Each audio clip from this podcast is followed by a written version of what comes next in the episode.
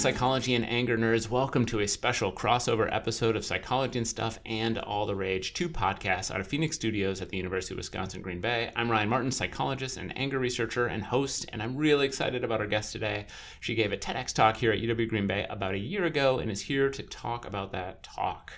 First, though, I want to encourage you to go listen to a new Phoenix Studios podcast that has gone live just recently. Cannonball is a new show where Chuck Rybak and I talk about those great works that are considered or should be considered part of the canon. We bring in the experts to talk about film, literature, music, Broadway hits, and even video games. Our first episode went live a few weeks ago, and we talked with Brian Carr about Super Mario Brothers as a canonical video game. You can find Cannonball, and that's canon with only one N, uh, wherever you find podcasts. So let's get to this episode. Dr. Jenny Young is the director of the Writing Center at UW Green Bay. She's an English professor who, before coming to UW Green Bay, had a career teaching high school, and she talks about some of her experiences in high school in her TEDx talk, Stupid School Security and Discipline Problems. Welcome, Dr. Jenny Young. How are you? I'm good. Thank you for having me on. You bet. I'm so happy to do this, it, partially because it was fun for me to revisit the talk uh, just about 30 minutes ago as I was kind of rewatching things. Um, so first, I want to say I love the name. I'd kind of forgotten that part, but it. Well, the the stupid school. Yeah, that yeah. wasn't mine. I I don't Oh, know really? where that. I was surprised to see that when it came up on YouTube, but I'm okay with it. I don't remember what I had it titled originally. It wasn't Huh. that, but Interesting. but it's um it's concise. Yes. and it's Well, descriptive. Yep, and it, and it, it's like you know you came out swinging. Right, yeah, out exactly. letting Right. people know. Here Right. we go. Yeah. Yeah.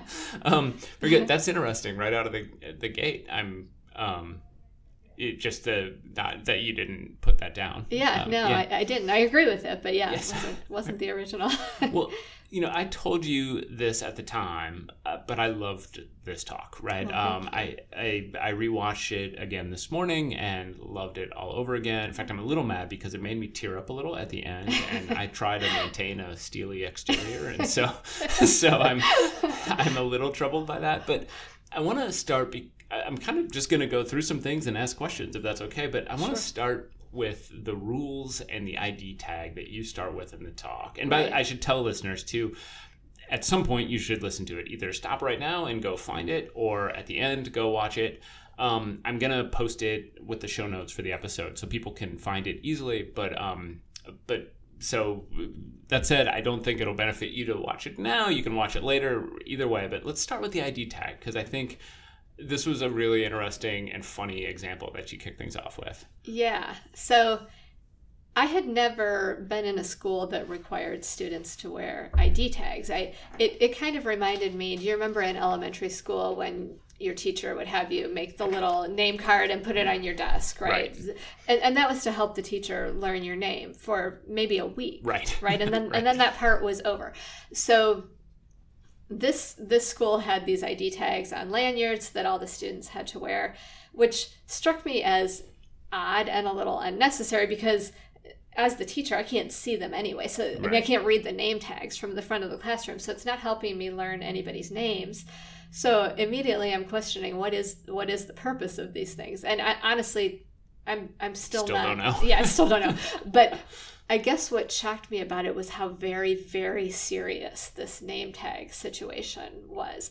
And it was used for, I mean, everything from pulling kids out of the hall and giving them detentions to there was a lot of yelling at lunch about the name tag situation because the students would either not have their name tags on or, as I mentioned in the talk, they would find various crazy things to do with them, like whip them around at each Right. other. Or I had one student who ate his, and I talked about that in, in the TEDx talk, like actually ingested the entire name tag.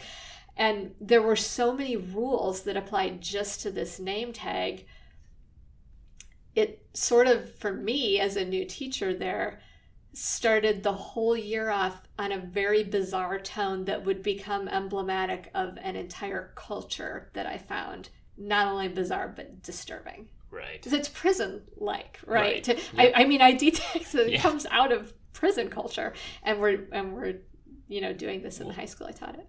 And it, what really struck me as interesting about it too is it, it felt like something that I watch. I actually think about this sometimes in kind of uh, political or leadership context where, Mhm. where people when when things start to get out of hand, quote unquote, Mhm. people decide to crack down with like what I would call well, this is not the right term, but excessive force. It's like this is the thing we're going to do to fix this is have more rules. And exactly. you know, and my experience has been that the more you do that, the longer you continue the problem. That right. that that it just doesn't it doesn't just go away. Uh, you know, because you cracked down, it exacerbates Right. things. and it introduces new problems that didn't even exist prior to the rules and and to be fair there were problems in, in the school. I mean there were a lot of students with behavioral problems who um, you know had spent some amount of time in criminal justice system Mhm. either juvenile or in some cases as adults um, because we did have students who were on that kind of 18 to you know 21 border where they were still in high school but but legally adults. Um, and yeah the the rules themselves were exerting a force that was antagonistic and I mean anger inducing Right. in, in terms of so keeping in, in the theme of the podcast Right. that, that just not only weren't necessary but added fuel to you know a pretty big fire Right. Right. so Well, and that's just, and I think there's that's one of the reasons why I'm touched by the talk is because I think so. I I had experiences working with kids similar to the ones you're describing, Mhm. and uh, who had you know I, I worked at a shelter in, in adolescence or, or for adolescents um, when I was in college, and so we had a lot of kids who were probably in a similar Mhm. sort of situation where you know in many cases life had been very very difficult for them and um, they struggled academically they struggled um, you know because of, of family related stuff and um, so i've seen a lot of kids that that are in a similar boat and i've watched them kind of be sort of burdened by a system Mhm. that really just punishes them in some ways unnecessarily Right. over and over and over again yeah um, and I thought that was I thought that was really really interesting. But I also I, I want to talk because I want your conclusion is so fascinating. One of the reasons I love this talk is it does everything that I think like a, a great TED talk does, which is it takes this idea and just sort of flips it for people in a really important way. And I want to get there, but I want to first talk about this. You, you deliver a line that I guess I would consider one of the, the more important lines in there. You say language is more powerful than discipline, and to me that feels sort of like you're the central premise here. And that- um, talk about that. What you mean by that?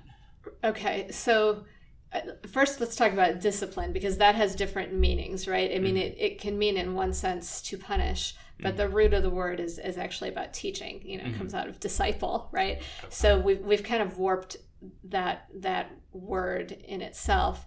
Um, in, in terms of language being more powerful. So when you have a group of students who tend to be um, as a whole, maybe a little bit fractious, a little bit angry, a, a little Mhm. bit defeated in, in many ways. By the time they get to me, because we're talking about you know 16 to 18 year olds for the most part, they've had a lot of experiences by that age, Right. and a lot a lot of bad experience in, in this case.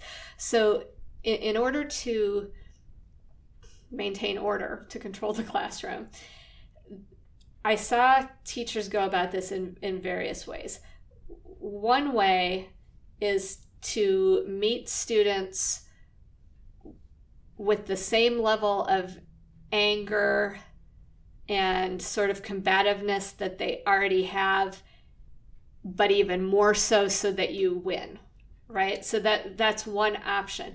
And and that works in the short term. And and there were some teachers at that school that were sort of the like i'm a big guy drill sergeant type i'm going to rule by fear. Mhm. and you can maintain order in a classroom that way for the most part. Um, in the short term. Right. okay so i this is a podcast. I am a female who doesn't weigh enough to legally donate blood. So like i can't scare any there's nothing physically imposing Right. about me. I can't scare anybody into acting right? And so I realized very early on I've got to find a way to not only get through the day, but actually affect change in a way that students will take with them when they leave the classroom. And the only thing I've ever been any good at is language, putting words together, thinking about how words work, looking at the Mm-hmm. effects that words have, um, selecting words and word combinations to achieve, uh, you know, different goals for different situations. And so I realized, like, that's my key. That's really all I have. I've got to figure out how to make language work to connect to these kids Mhm. in a way that maintains, you know, an environment in which people can learn, but also that helps them on their path toward becoming whole human beings. Right. And you talk about primary metaphors and Yes. and use some great examples the you know love is magic and things like that um, i really i guess first maybe define for people what a primary metaphor is Okay. So a primary metaphor is a deep level metaphor that structures our behavior without our knowledge. So a literary metaphor would be for me to say, um, he's a real bear in the morning, or Mhm. comparing, you know, a man to a cranky bear. And we all understand that's a metaphor. But like if I came in and said, Hey Ryan, how are things today? And you said, Things are looking up. I don't need, I'm not going to look up at your ceiling to see what you're looking at, right? I understand intuitively that that means things are good. Mhm. And that is a primary meta- metaphor. In our culture, up is good is a primary metaphor. And, and we use it the other way too. You know, we say, I'm feeling down today. So we associate up is good, down is bad. right Um, so that's a primary metaphor. And there are Gotcha. th- they're so um, entwined with how we exist and how we communicate that we can't really extract them from our lives and even function. right It would change everything. Interesting. So I, I wrote about this years ago. I wrote about something years ago, and I, I don't know how. I, I wrote about our use of of like kind of war terminology for combat terminology for political campaigns Right. as a metaphor, and I, I don't know if this meets the cra if this is a primary metaphor or something, but the, this notion that we use all of this language like going on the attack, going on or being defensive, even the word campaign Right. is a is a military term. Eh, Does that feel close? Yeah, Am I- that that is a primary Gotcha. metaphor. It's the same way. There's another one that says, um, so you're saying like politics is war. That would be the primary metaphor. There's one that says um, um, theories are buildings. Theories are buildings. So we talk about the foundation of the theory. What's supporting this theory? Where are the weak points in this theory? So Gotcha. yeah, they're all over the place. Okay. But yours definitely qualifies. Well, yes, good. Woohoo! Um, so, so let's talk because you you s- argue in the in the talk that at least one of, or maybe the uh, primary metaphor for high school is prison. Right. So, give some examples of that, or kind of share some of that. Yeah, and and I want to be clear. Like, I'm certainly not the first person to make. I mean, there Mhm. it's become common to talk about the school to prison pipeline. Like, this is a well established problem. Um, I was looking on a more, I guess, granular level at the language. So I was analyzing um, high school handbooks and looking at all the sort of in and out language. Like you sign in, you can get early release. There was a lot of talk about who was allowed to be in spaces, who wasn't allowed to be in spaces.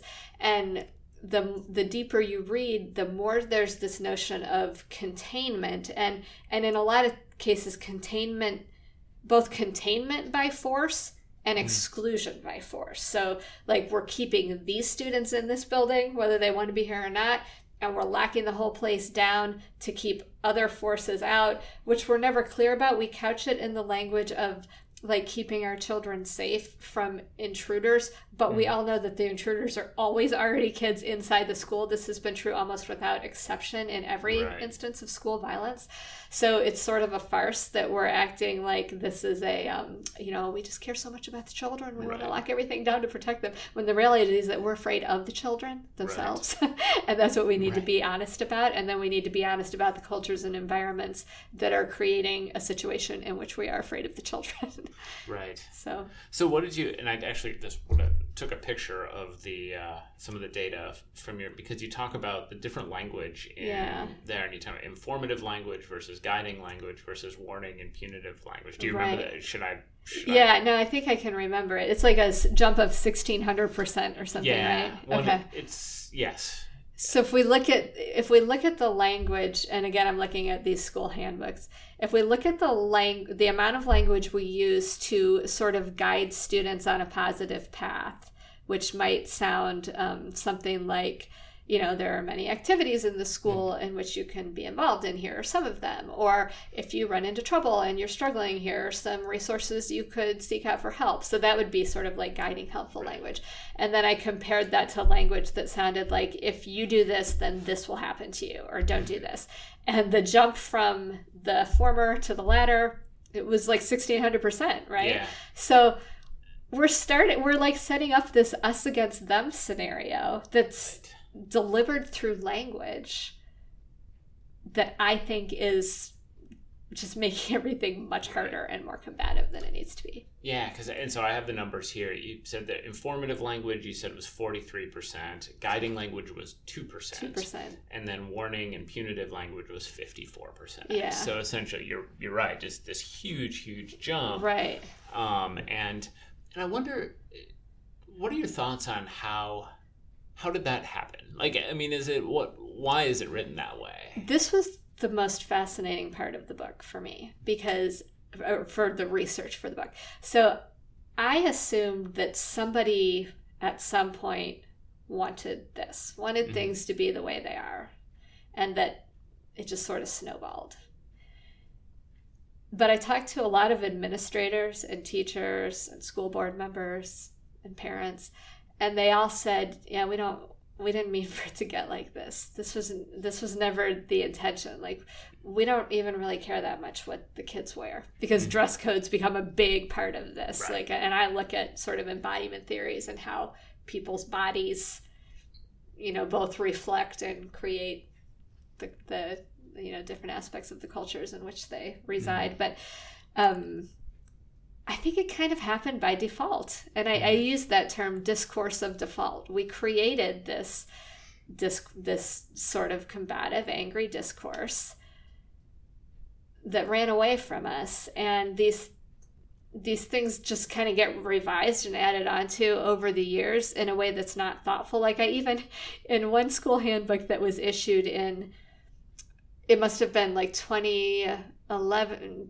somewhere between 2011 and, and 2014 talking about kids playing cassette tapes at lunch they don't know what cassette tapes they're not playing cassette tapes at lunch so like a lot of it is it's Right. an editing problem like somebody needs to really look at these and i also Yep. looked at the length like a, a typical school handbook 20 years ago was like four pages long and now they're uh, you know 160 pages on Right. average or something There's there's probably we could probably talk about this in terms of syllabi uh, yeah here as well. we, right? definitely That- could yes that, like, how- different podcast uh, yeah. yes, how much of the language right is punitive versus Yeah. guiding? It's, right That's, yeah Um, so I, you know what? I, I meant to ask this earlier. You you mentioned the book in the talk, but you don't give the title. Um, what is the what is the book you wrote? what is the title of the book um, rhetoric embodiment and the ethos of surveillance student bodies in the american high school Nice.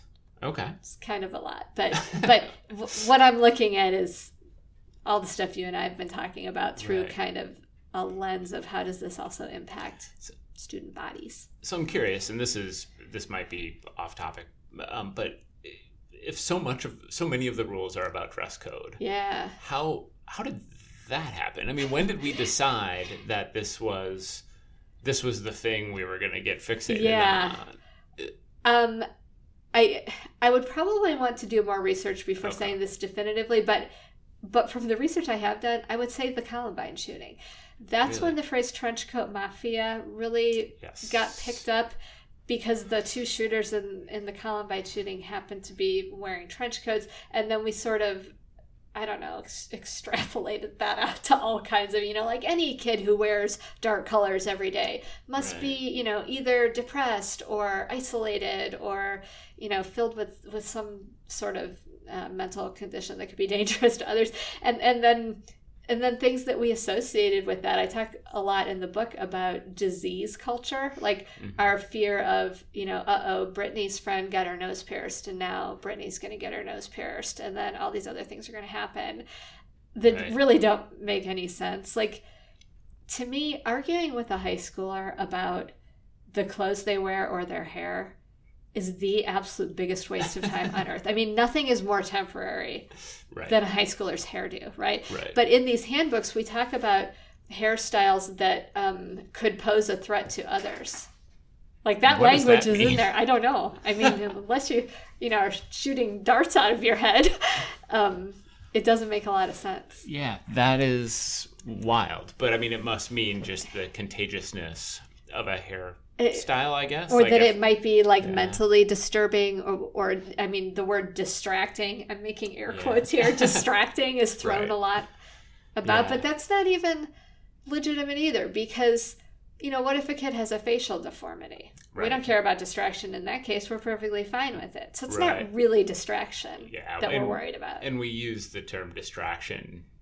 Yes, I mean, I, I think we we oftentimes seem to use it in reference to women or girls. Oh, uh, and- and yeah, way more than dress. anything. It's yeah, distracting for the boys, right? Yeah. Mhm. I um, just a so so when I was young, it's funny to reflect on this now. My brother, um, he was a soccer player, he was captain of the team his senior year, and he told everyone if we beat, I think the the deal was he told his team if we beat a top five ranked team in the state, I'll get a mohawk. Okay. Now, keep in mind this is almost 40 years ago, you Right. know, or 35 years ago, so that may have been a bigger deal Yeah. at the time.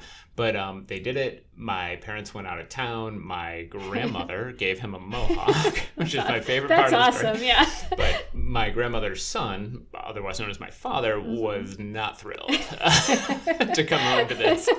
And it, I remember it being this like really big deal, you know, I and bet, yeah. people were people were really mad. Um, and so I, I don't know. I think in some ways I'm just sort of reflecting on it is part of this because thinking back to to the stuff with the ID tag and so much of this is a, is simply just about controlling Right. kids or controlling people and that that being a thing we do when we're scared Right. is that we try and control our surroundings we try and control the people we care about and so on Right. and how uh, often that is misguided Right. um, and i can say this as a parent who oftentimes finds himself to be too controlling right, Right. Oh, yeah. Me um, too. As a parent. yeah Exact same thing. yeah. and I, I will confess that one day I my son you can see him react to our uh, attempts to control him you know Mhm, that he mhm, doesn't yeah. like it and of Right. course he doesn't no Right. does. Nobody likes yeah, it. Yeah. and who and so Right. you see him i think sometimes sit tell us things like yes i brush my teeth when i know for sure he didn't but Yeah. it's also a he's just sick of us asking you know Right. he's sick of us making a big deal out of this. And um and so I've actually I, I remember one time saying to him, I know I'm I know I can be too controlling and if it ever feels that way, just say, Dad, you're being too controlling I'll Mhm. listen to you.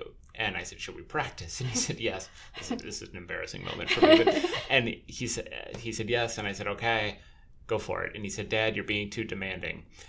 And in my gut, I thought to myself, okay, you're supposed to say controlling, but I'm gonna let it go. Uh, Yeah. So, you so- illustrated for yourself Yeah. the problem. Yeah. so, but no, but it is like there's so much about this, and this is a a, a, reaction to to um to fear that we have It that is, human beings yeah. have, and so in some ways, it I guess I don't know if it helps at all as I re, as I frame all of this to know that this oftentimes might be coming from a good place. It, I think it is. Yeah. I, I, I really do. I, But- I mean, nobody wanted to create an antagonistic situation. Right. Especially not, I mean, you know, we're talking about teachers Mhm. who I think by and large we know get into this field because they care about learning Right. and children and they Right. want to help. And so I don't think that that the goal is to create that. But I back to the the place that I, I worked, that that shelter, Mhm. I I when I reflect back on who like kind of how I worked with kids and how we worked with kids, I'm Mhm. sometimes like embarrassed and disappointed because I I see so much of what you're describing in kind of how we dealt yeah. with things. No, and I would say the same thing about myself. I mean, yeah, I have days I look back on and I think, yeah, that was not Yeah. not a fine moment. Why did I care about that? You know? right, right, Yeah. yeah. And the Um, answer is you didn't. You Yeah. you cared about something else, and we default to rule systems to solve problems that they were never intended to solve. I think. So I want to get because you one of the things I again I love about your talk is that you have a solution built in, mm-hmm. and I'm I'm probably paraphrasing here, but you talk about radically reimagining the American high school that in that we change the metaphor that structures it. Mm-hmm. Tell us, uh, tell the listeners, I guess, about the alternative that you pitch in the talk.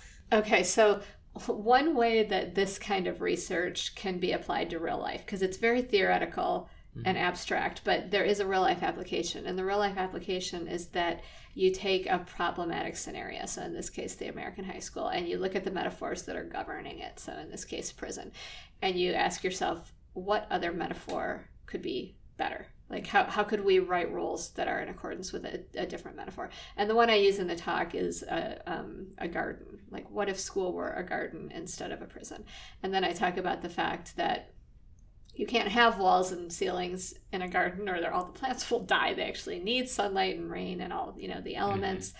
so those kind of barriers have to get broken down um, i talk about the fact that what makes a garden beautiful and, and even what makes it healthy like in, in terms of you know like soil health is that you have different species that look different from each other and need different conditions to thrive um, rather than creating you know a uniformity know, unless we're talking about like a lavender field or something i guess in which case right. everything is the same but i was thinking of more you know like a right. wildflower garden um, and that's obviously a radical departure in i would like to see and this would be experimental obviously but if it were up to me like if somebody said high school can be however you design it mm-hmm. number one i wouldn't make it mandatory and I understand that means a lot of kids wouldn't graduate from high school for mm. a period of time. Right. But this is a long term. this is a right. long term vision. But I think you almost have to do away with that part of it in order to gain a lot of things in other ways, um, because we spend a lot of time just forcing kids to stay somewhere that they don't want to stay. Mm. And time is a limited resource, right? So right. the time and energy that we're spending doing that, we're not spending helping uh, right. students open their minds or, or you know explore new territory right. and stuff like that well and we i mean that's another way of i mean to, to reframe some things too like we could work harder to create an environment that they want to be right. in, instead of yeah. saying no we're going to force you to be here and right. i mean again that's prison. Right, exactly. Right. Here's a place you have to be. Right. Um, and it's not going to be very pleasant for you. Right. So. Or for anybody else. I mean, right. the problem is that once all the resources get directed toward trying to control the kids who don't want to be there in the first place, you, there's no time to even attend to the kids who might want to learn something. Right. Um, so you talked about the application here, and I'm diverging a little bit, but do do you use this in your life? Like when you think about who you are and your work life do you ever if you want to approach something differently do you ever think about the metaphor you're using for it? You know i hmm probably not that explicitly but i but i should. And i mean i think i think we all should. Right I think that I tend to think metaphorically about most things just because mm-hmm. I'm an English teacher, but I probably don't apply like the um, the discipline or the methodology as much to my own right. life as I do to something that I'm studying. Like right. I've I've done this with with other things besides school. Um, one of another thing I spent analyzing for quite a long time in the same way was uh, mandatory parenting classes that divorcing parents have to take. Um, and that is a thing in Ohio. I don't know if it's a thing in Wisconsin, but it's really interesting from a metaphorical standpoint. That could be a different yeah. podcast. but um, I have done it more with things like that than I have with my day to day existence, but I probably okay. should do it more with my day to day existence, and I'm going to now. All right, wow. All That's right. what I'm getting out of this podcast. Good. Yeah. So wait, I have to done So wait, in Ohio, if mm-hmm. you're getting divorced, mm-hmm. you have to go to a. You have to take parenting classes. Really, both. Mm-hmm. Both, both parties. Yeah, both parties. I have to take parenting classes. Yeah, but you don't when you're married. you right. You don't have to to get married I mean, or to, to have kids. So I guess right. I mean, yeah. Nor do you know if somebody, for instance, gets widowed. Oh. You know oh. they don't have to take a class on how to be a good single huh. parent. So it, it, it's somewhat punitive. yeah, I'm not. I'm totally unfamiliar with that. I yeah, I was I was too until I went through it and, and I was kind of I mean, which granted, you know, I was personally like entangled in that situation too because I was there in a mandatory capacity. Right. But like the researcher and rhetorician in me too was watching this thinking, I like this is a bizarre huh. um, experience for everyone. Right. We could talk more about yeah, that no, another time. It, yes. Level, yeah, levels of weirdness that I could not have conjured. Huh. Mm-hmm. Well, so this is one of the places where I think our I don't know if I, in my case I'd call it an expertise, but I, will just use that word because I can't think of a better one. Mm-hmm. But where they converge is that so as a as a counseling psychologist, we spend a or at least I was trained to spend a lot of time thinking about the metaphors mm-hmm. people use in their relationships, how they describe themselves, yeah. and so that kind of gets to that question about the degree to which we use this in our lives. Right. You know that that thinking about okay, so who how do I see myself in the world mm-hmm. from a mm-hmm. big picture perspective, and then how does that inform my my language and how I think and and all that is something that I'm I'm really intrigued by. Yeah. Um, and I and I think in some ways it, it's gotten even sort of meatier for me. Um, which was an interesting choice of words. I yeah, right. Yeah, for a lot of reasons. Um, with social media, because so much of it informs also how you pitch yourself to the yes, world right. in a, in this you know public space. Yeah. Very very cool. Well, I want to as we finish up, I want to mention and talk a little bit about the cause effect article you just wrote um, because it's it's related. But before we get there, do you have anything you want to add related to the the talk? No, I don't think so. Other than just to, to go back to what you said just a minute ago, oh, how you look at how the you know the metaphors that define, for instance, a relationship, you know, mm-hmm. affect our behavior. I, I, think they really affect everything. People, mm-hmm. there's been a lot of research on different metaphors people have for marriage. So, mm-hmm. like some people look at a marriage as um, almost like a financial agreement, right? right?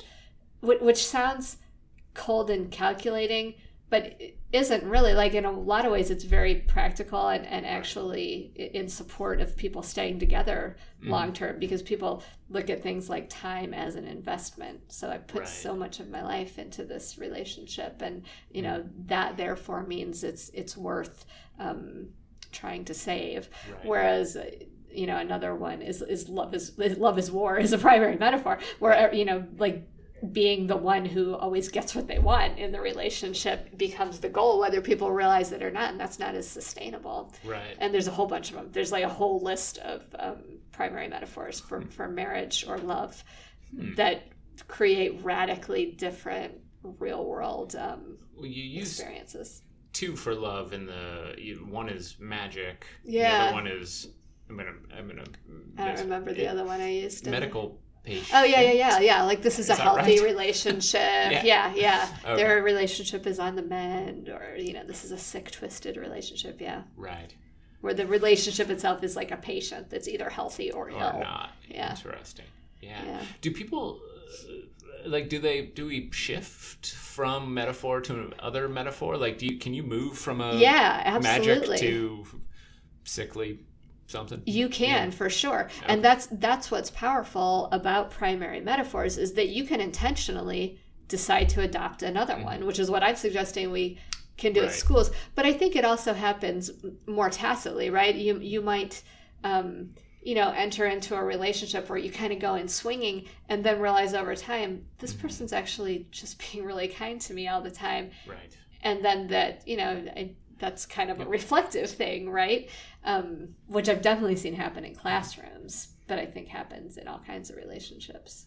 You know, it's it's funny. So to tie this back to anger a little bit, so I've mentioned before in the in the show and elsewhere that I I was raised by a very angry father. Okay. And um and he part of what I saw is he he actually he wasn't uh, typically I should say like hostile to me. Uh-huh. However, um, he approached like the vast majority of service workers with like this combative perspective like you know whether it was a waiter or a gas station attendant or yeah. something like that with this yeah. kind of aggressive right out of the gate you know yeah. start for a long time and i think that i I picked up on that and that Well that always comes from somewhere, right? Right. That's learned behavior. Right. Yeah. And and so I think like I sort of for a long time and it may have been frankly throughout my like childhood, like I kind of went into those situations ex- as though I was interacting with the enemy. You know, Right, it's like this is a person who wants to keep me from getting what I want, which is a weird way of looking at a quote unquote service provider.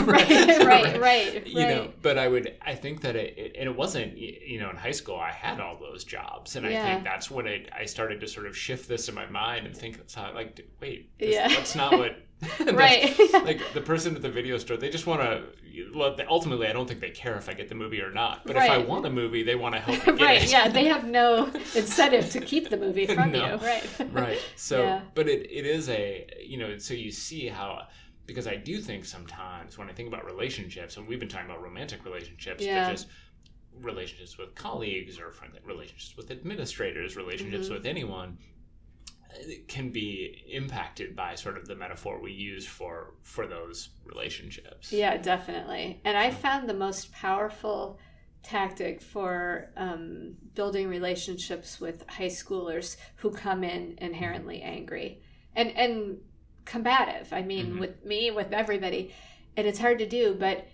if you can continue to be kind to someone who's not being kind to you over time, hmm it, there'll usually be a turn. hmm Not not all the time. I mean, there are students who've had such horrible experiences that right you know that's not going to happen, or at least not in the space of that year. But I, I would say ninety percent of the time it did. Hmm. So that's what you're really doing is modeling a different primary Right. metaphor without making it explicit. But because metaphors and especially primary metaphors are so intuitive, we can affect shifts without ever saying that that's what we're doing. right that is fascinating stuff anything else before we talk just quickly about the cause effect I don't think so. So tell people you wrote this great article, and I so so appreciate it for causeeffect.org Mm-hmm. um, about uh, something different that's the same. Yeah, uh, which- related. and um, that is about essentially how to know when someone's lying to you. Yeah. So, so tell people more about this and, and what you were doing. Okay, so I, um, before I came to UWGB, taught at a university that really focused on criminal justice programs. That was kind of their claim to fame. And I co taught a seminar with a man who was former head of Secret Service for Bill Clinton for Oh, all wow. eight years. Yeah. So I didn't know this part. Okay, Yeah, he's this is cool. fascinating. Okay. Like I've had him come in and talk um, to my students through video feed, and I want to do more of that oh, that's awesome. because he's like he was standing next to Bill Clinton when Bill Clinton said, "I did not have sexual relations with that woman," and I said, "So I'm asking him, Pete is this guy's name?" And I said, "What did you think when he said that?" And he said, "I knew he was lying right then." And I said, "Why?" And he said, "Because he used the word that." And what we know from forensic linguistics is that the word that is a distancing pronoun. We use it when we're trying to create distance. So he didn't want to use her name. right. He wanted to, and this is all subconscious, right? Right. People don't do this intentionally. And it also shows that somebody as smart as Bill Clinton, and I've studied him a lot, and and actually, like, I'm a Bill Clinton fan, I'll admit it right now. He's a super bad liar, really bad at lying, because he gives these clues away. So, um, you know, like the, I would say, I'm holding my glasses now. Um, these are my glasses, and I might point across the room and say, "Those are your glasses." So, like Mhm. pronoun switching is a big indicator of whether we want to be close to something or far away. So, anyway, in these conversations with with um, Pete, who was the Mhm. Secret Service guy, we started teaching a seminar on forensic linguistics um, focused on lie detection through grammatical formulation which is a process called statement validity analysis, which is used um, by Homeland Security. It's not admissible as court evidence here; it is in other countries, but it's a good like tip off. Like, do I need to look closer at something?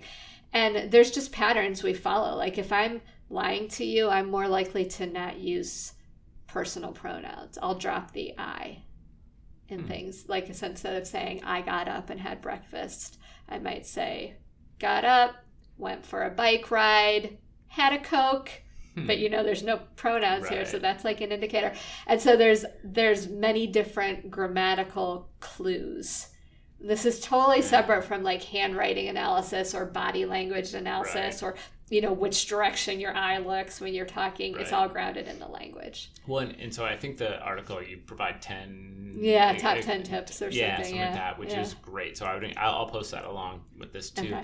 Uh, I'll mention. Um, I, so there's a. I think there's actually a. It, it might not be a TED talk, but a TED a, a TED Ed talk. I Okay. think of those about kind of something similar, and they use Mhm. the example of Lance Armstrong.